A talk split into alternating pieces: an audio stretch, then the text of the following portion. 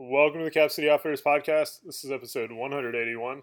You've got Chris and Brian, and this time around, we're going to talk about a training exercise that we did where we tried to put together a lot of different skills, ranging from kind of the mental side of things, you know, doing target discrimination, um, switching between the right and left sides of the brain, uh, a bunch of movement, and then obviously, you know, being able to run the, the handgun, uh, kind of at the subconscious level, Yep. um, or at least at the consciously competent level, kind of tying a whole bunch of different things together. Absolutely. Um, the the breaking down kind of what the drill was because it was the same drill a number of different times. Uh, what essentially you had a, a you had two hits on any target you engaged.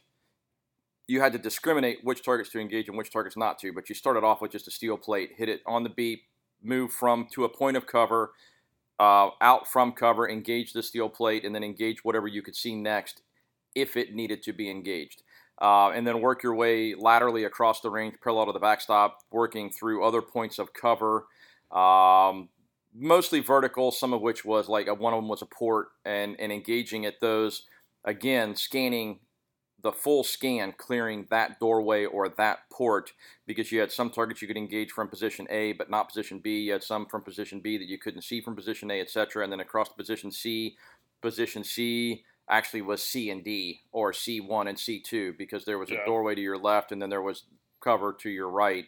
Um, and again, you had to clear basically all of the corners effectively. Um, we put a timer to this. Uh, well, anyway, there's steel plate at the end. Yeah. And the steel plate at the end was your stop timer. Put two hits on it. That was uh, like a, an eight inch round head Yeah. plate. Yeah, easy peasy at, at probably 10 yards, maybe. Yeah, ish. Yeah. ish, maybe. Um, but the point was to work your way across. We put it. We put a timer to it. The only reason we put a timer to it was is is to add that level of oh shit, where am I at? How to give you? We we put the timer to it to give you a metric for how long it took you to see if you could do it better, faster the next time. I think the shooters perceive the timer just to be something to make them go, oh shit, I need to move a little faster. And you're mixing in moving fast with pieing corners, clearing corners, and stuff like that, which sometimes mentally doesn't necessarily go together. Um, but the point of the whole thing was to was to kind of pile everything together and make you do all the things. Um, do you want to talk about the targets first? Sure. So Okay. the, the targets were just standard USPSA cardboard backers. Yep. Uh, and they had four little pieces of Velcro on them. Yep. To which we attached sor- normal letter size envelopes that had single digits written on each envelope. And the and those could have been those could have been envelopes. They could have been three by five note cards, cards or yeah. index four by sixes, whatever. Just visually Something big enough easily visible from twelve yards. or 20 yards. Yeah, whatever. Yep, Yeah. yep. Okay. Yeah, and then any targets that were added up to an odd number um, were hostile targets. Yep. Um, targets that had nothing on them were no shoots. Yep. And then targets that added up to an even number um, were no shoots. Exactly. So you had to do what second, third grade math. Yeah, yeah, pretty pretty easy math. Um, and and again, you, we could put some of the targets had four numbers on them. You had to figure out, and some of the targets had three, some had two, One, and none. yeah. And so you know, so it was so obviously the no shoots. Um, zero was a no shoot because zero is not technically an integer. Um, it's a holding place, you know, kind of mentality.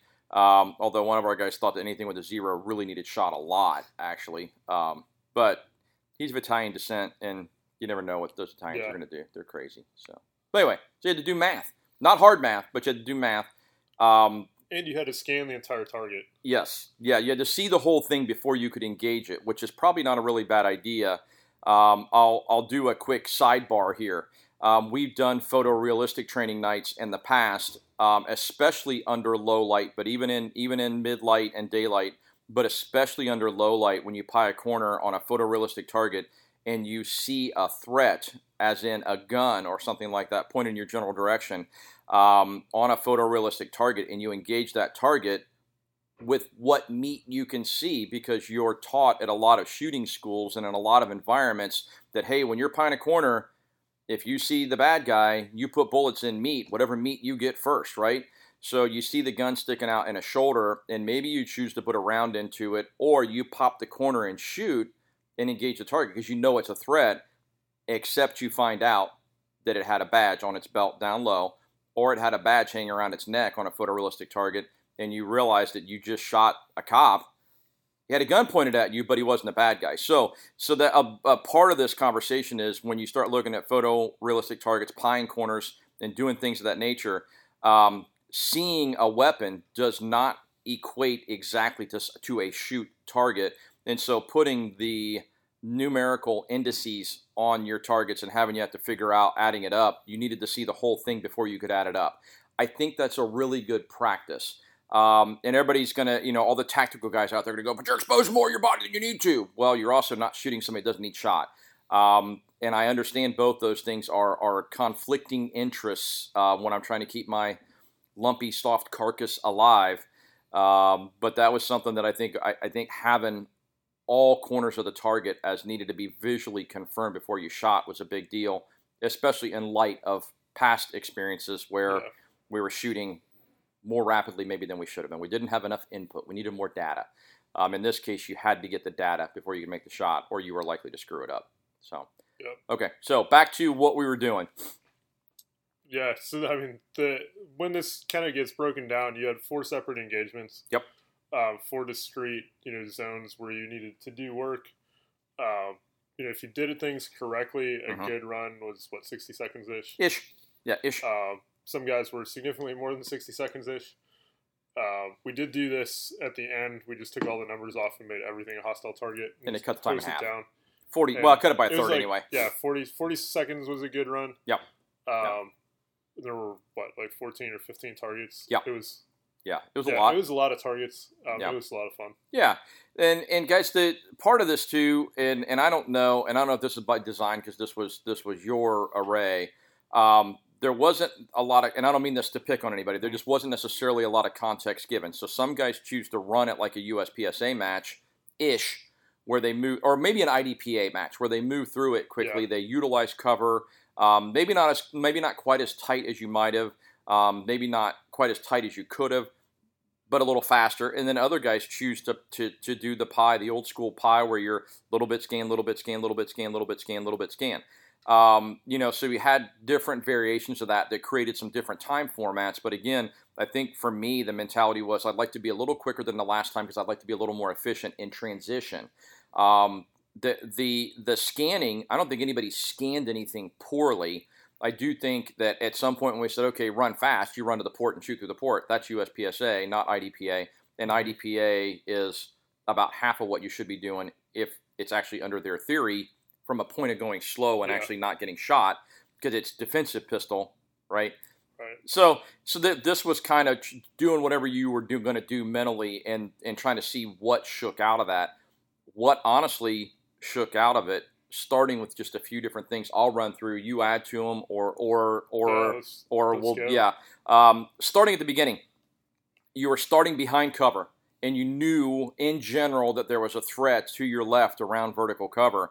Um, on the beep, a lot of guys just took their sweet ass time getting their gun out and getting position behind cover before they poked. Yeah, it was like beeps at 3.5 seconds for shot. It, it, yeah, it was, and, and so, and the reality check is if you know if we're talking about your carcass is on the line and or you're at a match and don't want to get smoked or monkey stomped by everybody else you still need to get your gun out with alacrity. It needs to happen right now. Uh, for whatever reason we had a few folks mentally that were just kind of not lackadaisically. You lollygag here you lollygag there. What's the movie? Bull Durham? Where he throws all the bats out of major Maybe. league. I don't know. Anyway they Yeah. were they were lollygagging. Um, and so that was like right at the bat there was like a mental switch that hadn't quite been flicked to run through this, uh, where where guys were drawing slowly. Now I get pressing out from cover maybe a little bit slowly, but the gun should still be out pushing for that one five draw to target, Yeah, and it wasn't. even the the press out. Yeah. it was a very slow presentation. Yeah. It looked exaggerated, like Yeah. somebody was slowing it down for a Michael Bay movie. Mm-hmm. Um, Yeah. yeah, Yeah. And and if, if if it was a jet if it was like a Chow Yun Fat movie with like the Asian director that the doves always fly out, and you were a Belgian martial artist who could do the splits, um, then it would have been perfect. But for the rest of us normal people in a gunfight or a real situation, it was way too slow. And we talked about that, Yeah. right? Um, so getting everybody to, hey, this is still a fight. This is still, or still a stage for a match, whatever. I don't care. Get your damn gun out, get it up, get it pointed where it should be without crowd and cover start moving and engaging things. And the pieing aspect of it was you had a decent idea of where the bad guy was, so it should have been a fairly quick pop out and shoot. Yeah, I mean, we we walked through this before we did it, Exactly. uh, and then we just changed all the number. Or do we? Yeah, we changed all the numbers um, between every shooter, so you Yep. couldn't game the stages. Yep. Or couldn't game the stage entirely. Except for the first steel plate and the last Yeah. steel plate, because you knew where they were. They weren't going to move, and you had to shoot them twice. Yeah. Uh, one other thing that we to add, just as a quick detail, two shots, two A zone hits to neutralize the shoot targets. Uh, no hits for the no shoots, obviously. Yeah.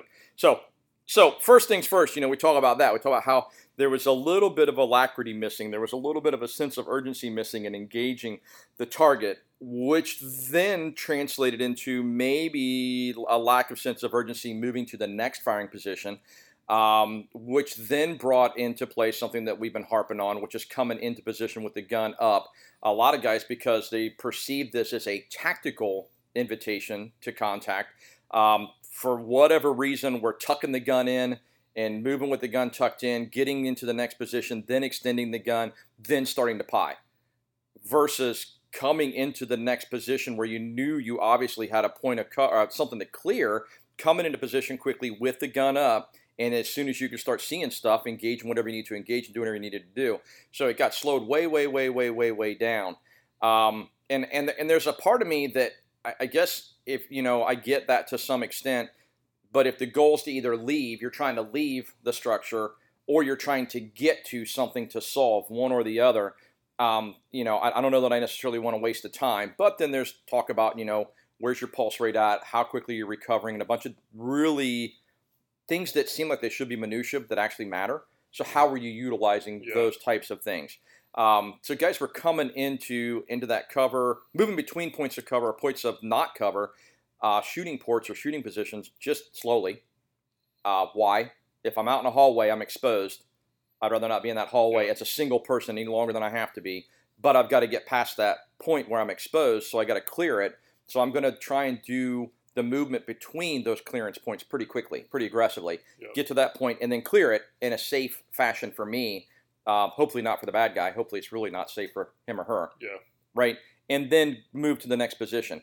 Um, so there was some weirdness about that because we've done a lot of, uh, you know, the last few pistol training nights we've done have been a lot about getting into position aggressively with the gun up, ready to go, and it, it's that is for our group of guys for the most part is not something that I would say that people are doing on a subconsciously competent level or an unconsciously competent level. It's something everybody kind of you know when you point it out, it's like, oh crap, okay, um, let's get into position quicker, come in, come in with the gun hot and clear and go. If if you were looking at it from a perspective of I have all the time in the world, I have the advantage over the bad guy because I'm utilizing cover and clearing something. Maybe I get that, but maybe not. Yeah, I mean, even still, if I'm coming into cover, I'm want if the gun's up and ready, it's giving me reaction time. Ex- my that favor. for sure. That for sure. Yeah. Looking rather looking through your sights as you're clearing than looking over the gun as you're clearing or whatever. And there were points where guys a couple times, and I'm not going to name names, but there were guys who came in with the gun almost like either in like a high port or or not quite temple index, but high port, ready. and started to look without even having it extended. And it's like, hey, okay, stop. You know, let's look through the sights. Let's do work through the sights. We don't have to shoot everything the sights cover. Um, but the reality check is I want the sights there already. If we know there's a bad guy or we know there's going to be hostiles, we have to figure out who they are. Um, and there's a conversation around: Do I want the gun pointed at a at a no shoot? Um, I, know I don't. I don't want the gun pointed at a no shoot. So you can work over your sights, but having the gun ready to go and be able to just bring it up and take the shots a lot better way to do business. So uh, just some things to think about there. Um, and then along with the movement, same conversation when you went to the, the third and fourth points of cover where you had some hard corners to clear and some different things of that nature. Um, again, getting there rapidly, getting in position with the gun up and moving and doing work through your sights or just over your sights if that was appropriate. Um, but but everybody kind of learning occurred.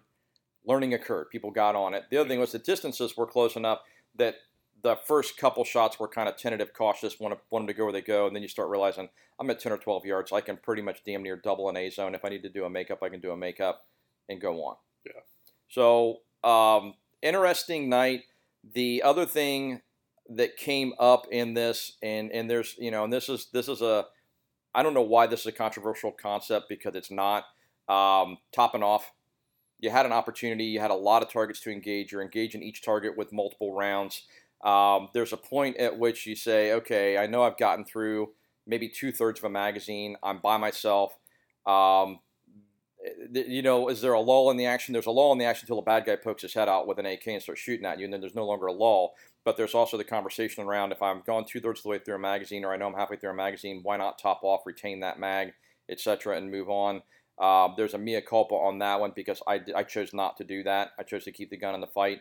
Um, there's a, I think, a minor argument for keeping the gun in the fight. Um, and the minor argument fails where you have to go to an emergency reload which everybody did at some point. Exactly. So the minor argument fails. The major argument is um, if you can manage your ammunition. Th- quite honestly, not having to tell somebody to keep their gun topped off in a class is the mark of that person probably being a little more experienced. Um, so you know, retention, you know, reload with retention, or, or whatever you want to call it, tack load, top off, whatever. Non-emergency reload um, I think is the major argument, is the winning argument because reload when you can, not when you have to kind of conversation. And almost everyone ran into that reload where you have to. Now, to some extent, we run some of these drills with a mindset where I'll, I won't top off the gun because I want to get the reload in. But is that a better skill drill to practice than getting attack reload in? Yeah. In the middle of it. In, it, in this case, like the opportunities, because it was Yep. four separate engagements. exactly. Yep. Uh, you had You had the you definitely had opportunities Yep. to perform attack reload. Yep. Uh, and if you perform the attack reload correctly, Yeah. um, the gun is left with one round in the chamber ready to go. Yep. And only that one round in the gun for like half a second, maybe a second. if you do it right. If you do it right. Yeah. Um, you know, we're going like mag out, mag in. Yeah. And Yeah. now It- the mag. And so let's talk about that. Um, there, the the bifurcation of thought around tactical reloads um, is that it's it is something that a lot of people. It, it is a fairly difficult skill to get a mag out, um, to either L them out like you would a rifle mag, um, or to stack them with the finger between, like they teach, you know, like kind of the Gunsite method. I don't know, probably somebody else came up with that, but I'll credit it to Gunsite because I see their instructors teaching that a little more religiously and have for decades. Um, but that mentality, a, a tack reload under duress on, in a real world situation is a tough thing to do. Guys fumble it, this, that, and the other. And in a team environment, it's no big deal because you got seven or 10 or 12 other studs there with rifles likely backing you up on tack reload. Yeah. Okay, cool. Um, as an individual out in the world, I, I, I still think there's a significant argument for if you've run through more than half of your magazine and you have either a point of domination or a point of cover, preferably both, you know, a cover where you can reload from, and that would be my my only argument for this conversation is you're standing dead foot in a hallway doing it, and you don't have cover. So if somebody did pop out, there's nothing to step behind. Um, but having said that, when you know you've got a target to engage and you're out of bullets, that kind of sucks too. So at least you'd have one in the gun with attack reload. Yeah. So, um, so yeah, there's a lot of arguments for and against tack reloads.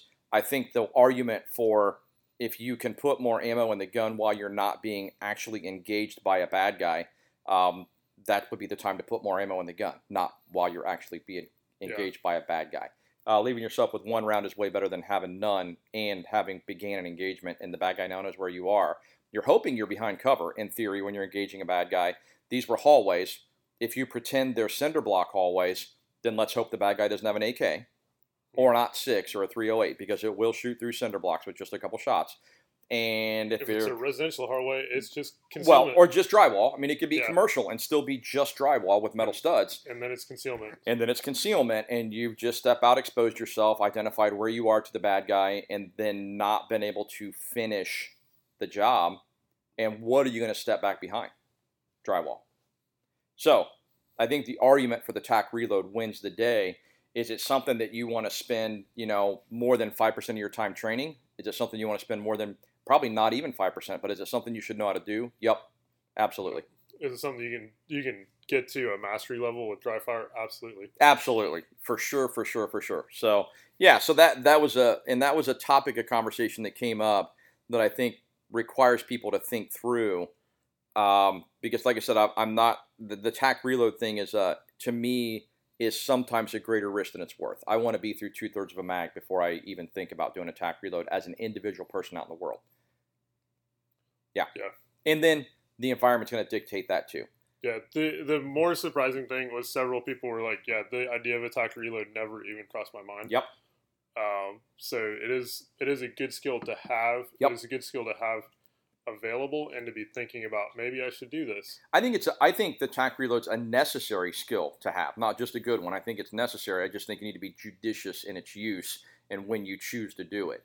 Um, if I'm if I'm in a gunfight in a parking lot against one crazy dude, not a group of people, and I can see everything around me, um, then attack reload becomes a different conversation. When I'm in an environment where I know there's probably multiple bad guys, and I and I know that I'm going to have to engage them or at least get past them to get out of that environment. At that point, finding room to make sure the gun's topped off versus burning the bad guy to the ground, seeing what's going on, scan, assess, reload, Yeah. and then go from there kind of conversation versus knowing there's a really good probability or thinking there's a really good probability I'm still going to have to engage more things tells me the tackler becomes a lot more necessary at that point. That makes sense? Yep. Yeah, cool. So so that that was so it, it turned the night turned into one of the things where we kind of got you know without going directly to the after action. Is there anything else? Because we just worked our way around a bunch of different things, but I think it brought the putting it all together aspect of that drill Yeah. brought together some fundamental things that just simply weren't happening. A lot of that is what we call running the gun. Yep. Um, you know, running the gun being that you know keeping it keeping it hot, keeping it loaded. Yeah. Uh, keeping it in you know where it's able to be used. Yeah. Uh, we didn't see too much of the I'm pieing a little bit, I'm pulling the gun back, I'm pieing a little bit more, I'm pushing the gun forward. Yeah, we got past that. we got past that. we got past Um, that. We definitely saw that. We did this The previous. kind of the same same kind of training event about a year ago, and Yeah. we saw those kind of things a year before. So let's talk about that. now. So let's talk about that. Um, we had guys who were pieing a corner. Um, you see the bad guy, they would almost like draw back into cover, set up, and then punch back out and shoot. Um, bad guys move. Most of them have feet. Very few of them are in concrete. Um, so you you drew back, and so we did the the the double the Don Johnson double look. What do we call there? The peekaboo, the Don Johnson peekaboo, where you look out, you see the bad guy, and you look out and shoot him. Well, you that's if you didn't move to a different position. Now we have the crimson blossom of death. Yep. So um, because you're shooting from the same position, you told the bad guy where you were, went back away, and then covered yourself. So one of two things happened: the bad guy brought his gun up, pointed it to where you just were, and you stuck your melon back out, or the bad guy's no longer there and still knows where you are. So you've lost any point of advantage. Uh, the phrase I heard a phrase, and I wish I knew who said this. You've already paid for that real estate. If you stick your schnoz out or your eyeball out and you've looked at a piece of real estate, you've looked at that next 15 degrees of visual terrain to cover. Why on God's green earth would you go backward? Yeah, I'm pretty sure that's a Pat Rogers thing. Is it okay? I just I, once you We'll, once we'll you attribute it to Pat Rogers. That's fine. I'm sounds like cool with that. he would've said. Yeah, once you've bought that real estate, why would you leave it? So you paid for it. So you stick your nose out. If there's something there to engage, engage it, because you should be doing this over your sights or through your sights. Um, you know, engage that target rather than stepping back and doing that. Um, you know, if you're now if you're not managing your ammo properly, you jump out and you fire a round or two, and then you run out of ammo. Yeah, you should move your ass back behind cover to reload your gun, and then you should come out someplace totally other than, which did happen. We Yeah. did have a couple guys who, you know, ran dry, cleared, you know, loaded the gun, and went to a different position, low or whatever. a bunch of guys who just came back out in the same place. That that happened too. That absolutely happened too. So, um, so yeah, so this was uh, kind of a so again that sidebar, the the peekaboo thing is horseshit. If you've looked and it's there, shoot it.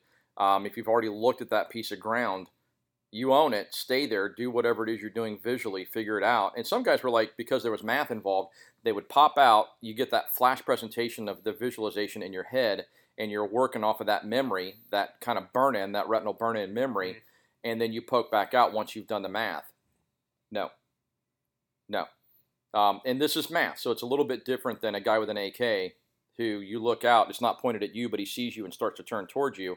That's a little more visceral, a little easier to figure out, I would think, than doing math. But and and there was a conversation too around, you know, this a different kind of mental processing than you're actually going to do in a gunfight. Absolutely. But the point wasn't the type of mental processing, it was the fact that you had to mentally process was the point of it. Yeah. Um, so yeah, the, the, you know, again, as a putting it all together drill, this is not something that is incredibly complicated to do.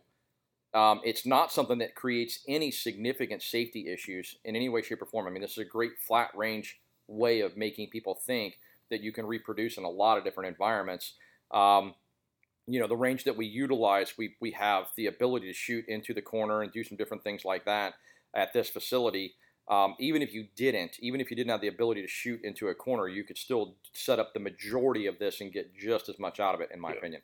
Um, so super, super easy to do, um, super, super easy to think through, and forces people to put, I think, kind of the whole gunfight into play to some extent, short of going hands on with somebody. Yeah. Yeah. So Yeah, the shooting, like the overall, the marksmanship was generally pretty good. Mhm. Lots and lots of A zone hits. yeah, an occasional close C, Cs. occasional close C. Um, so the you know seeing that was really good. Yeah. Um, everybody did definitely slow down with their shooting. Yep. Um, I'd say splits were probably generally like 0.4 to 0.5, Yep. as opposed to you know guys that we've seen in other other training events and drills. You know, easily at these distances in the like 0.2 to 0.25. Yep. Yeah. Um, so people were, you know, I hate to say taking time to make their hits, but people were making their hits. Yeah. Um, and again, it was kind of a you didn't want to shoot the targets didn't need shot. Yep. And to to successfully you know what would be neutralize the target, it was two A zone hits. Mhm. Um, it wasn't just two hits somewhere on the cardboard. yeah, and it was Uh, so we kind of increased what the 10, accuracy 12 standard. yards. anywhere from like seven to probably twenty. Okay. Most of Yeah, the depending on which targets, target. Most of the of them targets were were like 10-ish. to twelve. Yeah. And so at that point, and and again with this group of guys, I think everybody there is capable of shooting doubles, A zone doubles, um, or or A zone with a close C. And by close C, I'm talking within an inch. Yeah. Um, you know, everybody there is capable of pretty much running A zone doubles. Um, but because you change the environment, you change the paradigm. It's not a flat range drill at this point. Now you're utilizing cover. You're trying to do a couple, put a couple things together. That guys backed off of that just a little bit. I kind of rather see him back off of that and make the hits than get sloppy and go fast um, for that for this type of drill in Mhm. this environment. But it, it's another one of those things, like footwork, like aggressiveness, uh, both in movement and in going to the target aggressiveness, um, and then also in um, running the gun on doubles at a distance and knowing what distance is reasonable for you. Those were like three or four things that came out of this that give us more drills to work on. So that's the whole thing of putting it all together. Is now it allows you to step back and say, okay, what are we working on next? Yeah. And now we are, have identified three or four things that we could all work on more and Yeah. go from there. And so not only was this a good opportunity to kind of force you to slow things down, figure things out, make sure you're doing it right, it also gave you as kind of a bellwether for okay, now here's some other things we can work on because it really brought them to light again. Yeah. Yeah. So yeah, and and I you know the putting it all together kind of drills are great if you have the foundational stuff hammered out. Uh, the shooting shooting was I'd say was unconsciously competent in most most cases. Um, even if it wasn't Like- doubles, the shooting was solid. Yeah, we we say shooting in this case. I think we're referring to the marksmanship. Yeah, absolutely. Yeah. Yeah. purely just the marksmanship aspect of it was pretty much unconscious once you'd identified the target. Um, some guys really need to work on their math, um, but some of them went to art school, so it's okay. Um, and then some of us need to understand the difference, me specifically, between what an odd number and an even number is, um, because 16 is not an even number. Um, but it was a great hit. I think I actually hit the A. You mean it's not an odd number? no, that's what I'm saying. 16's not. I was, well, 16's not an odd number. I shot the Yeah. even once, Yep. um, and then realized as I was pressing the shot that 16's an even number, not an odd number. Um, and while I didn't go to art school, I did go to OU. So math, math, it happens. Yeah. And at that point, that was halfway through the array. That dumbass should have been prone down on the ground or should have already Yeah. run off. Or so had made better friends. I kind of put that on them. Yeah. Yeah. So absolutely. But uh, yeah, the learning definitely occurred. yeah. Uh, one of the other, I'd say, takeaways to this, um, one of our guys was kind of disappointed we were shooting. We had to do math, and it involves the opposite side of the brain for may, maybe visual Yeah. responses. Yeah. And part of the the design on this was the photorealistic targets, even with the changeable props. Yep. Uh, they work well. If you want the hack for doing the changeable props on the photorealistic targets, is you go to Amazon, you buy the glue stick that is post-it glue. Yeah. Uh, so you can swap the props and Yeah. you change it up every time. um, those props being flat and being printed end up being very hard to discriminate against Yeah. at anything beyond 10 yards. Um, they all kind of look the same. Yeah. If you have shadows and stuff, it gets really hard. Well, it, to add to that, And it because they're they're flat, you don't get the dimensionality of real Yep. world objects.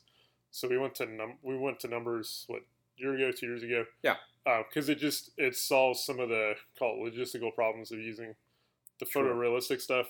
Um, but the the whole idea was being able to dispassionately use violence Yep. to solve problems Yep. um, and to stay cool, calm, and collected Yeah. while you were doing this, and not just be like, oh, well, in a fight, I'm gonna get super like raged up and Yeah. then use that. It was like, no, you need to be like Yeah. cool and rational, Yeah. and we're gonna stay dispassionate, and we're just gonna solve problems. Exactly, and I and I don't and I don't think that he was wrong in that there are better things to train to from a input or cue standpoint. Yeah, Um, from a stimuli standpoint, there are better stimuli to use to create the shoot no shoot decision making process. Um, in this case, I don't know that that was the pure intent of that. I think the pure intent of that was to break up and just make you think between targets and make you assess each target as an independent threat or not. Um, and and and again, coming up with if you want to, if you truly want to work off of stimuli, you truly want to work off of stimuli, then you're working off of a lot of body language. yeah, Um, and you're working off of movement. You're working off of eye movement. You're working off of is the bad guy looking at me, and how's he looking at me? Um, how's the gun being held? Is the gun in a SUL position or in a port position? Is the guy holding the gun like he's a pro, and kind of trying to figure out what's going on, or is the dude just freaking gunning people down? And so there's a lot of stimuli there that you just simply can't recreate on a flat range. That's where you go to things like sims or airsoft Yeah. or whatever or martial arts. You go you know that's that's where you go to that and it's it's almost impossible to replicate that. And i think if i hope i'm agreeing with you but what i what we found was that you still don't get enough differential stimuli from photorealistic targets to make a difference you're still doing that same processing of math kind of mentality um, where you're working through, okay, there's a weapon. Is there a badge or not? Okay, I can shoot that guy. Um, but you still don't get the visual cues of how is the guy moving. We'd all like to think, you know, you think, oh, well, I'm a good guy.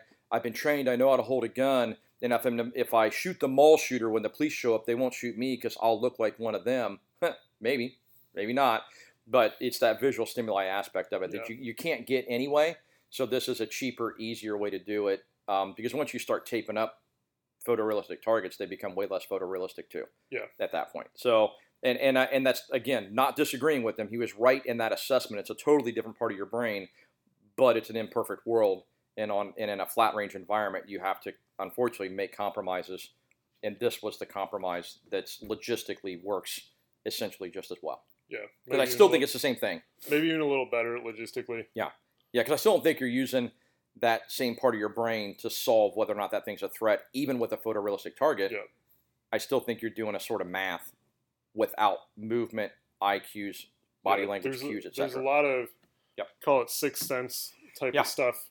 Yeah. Um, Tony Blauer from Spear Systems recently did a really good podcast on this. Um, I'm gonna. I've been listening to it this week.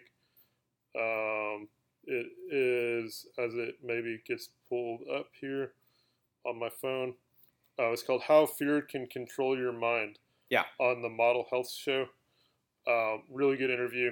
Um, Tony Blauer is 40 years martial arts ish kind of stuff. Yeah, spear system guy. Um, and Trained with all the like Yes. DevGru, CAG, Yeah. um, Yes. FBI, HRT, lots Yeah. of civilians, um, and yeah, lots on like fear management and how the brain works in extreme duress situations. Yes, yeah, and he's also there. he's- There's a ton of information from Blauer out there. Some of it you will need to buy. Um, some of it is open source information, or, or you know, and what uh, whatnot. But um, like Brian said, 40 year history of working with some super high speed dudes. Um, and and like anything else, you'll find guys that kind of poo poo small parts of what he does, but on the whole, what he does is is is very highly regarded. Um, definitely something to check out because he teaches guys to operate in high stress environments legit, not just kind of a theory. Yeah, and soccer moms how to navigate going to the ATM after dark. Exactly. Yep. Yep. Wish you could hear that. So it was my elbow. My elbow's a deadly weapon. So all right, cool. So anyway, Yeah, good training night, good putting it all together night. yeah, Um, you know, and again, flat range training is never perfect, uh, but it still can be used to bring out things that need worked on. I won't, you know, flaws, screw up, mistakes, whatever. But in general, things that need to be worked on. yeah. Room and for improvement. the uh, the final lesson of the night Yep. was um, long guns are better. Amen. Yeah, yeah. We uh, we we did do a final our final burn it down run um, with uh, Scorpion. Uh, with the dot optic, I think I'm running a Hollow seven five or Holosun five seven K green. yeah, Um, and then the Q erector suppressor on a Scorpion with a 35 round mag, and you could just go through, and it was a hose fest. And I'm pretty sure it was all A's in like half the time. Uh, blah blah blah blah blah. It was fun. It was fun. Damn it. Yeah. I did it. I did one run um, with my Scorpion Micro. Uh, again, I think a Hollis or uh, no, a Trijicon MRO HD on it. Yep. Um, with the target discrimination stuff, it was 20 seconds faster than doing Yeah. it with the handgun. Yeah. Um, yeah. You know, especially you know at home, long guns Mhm. solve problems. Yep. Um, they don't just send them to Grant to get patched up, Exactly. and they significantly To be released on an OR bond um, because they're a juvenile, and the prosecutor's office in Franklin County, the guy in their sentencing directives and stuff are stupid. Grr. All right, sorry. Yeah. Yeah. Uh, but long guns significantly increase the odds in your favor as the good guy. Absolutely. Yep, absolutely. Yeah, and if you have a CZ Scorpion um, and you haven't tried a Timney trigger, if you don't have two hundred dollars, don't try the Timney trigger because you will want one. Um, if you do have two hundred dollars, just go buy the damn thing. It's a hoot. It's a lot of fun. Now, having said that, I don't feel like I have enough rounds there to say I want to stake my life on it. But um, good lord, is it better than a stock trigger? So anyway, yeah, yeah, cool, Yeah. cool toy. Uh, on that note, as we come across interesting information along with product updates and stuff, we try to post them up to our social media. Um, you can find us on Facebook and Instagram. As long as the commie bastards at Meta let us stick around. Yeah. Uh, on Facebook, search for Cap City Outfitters. On Instagram, we are Cap City Outfitters 2. Uh, also, we have our website, capcityoutfitters.com. On there, you can find information such as how to do an FFL transfer or how to purchase a suppressor via our storefront over at silencershop.com. Also, on the website, you can sign up for our email newsletter. It comes out once a week on Fridays. Uh, or drop us an email to info at capcityoutfitters.com and we'll add you to the newsletter list. Then we're here in Hilliard, Ohio. We're at 4465 Cemetery Road. We're in front of the Aldi's. We're directly next to Louis Fusion Grill.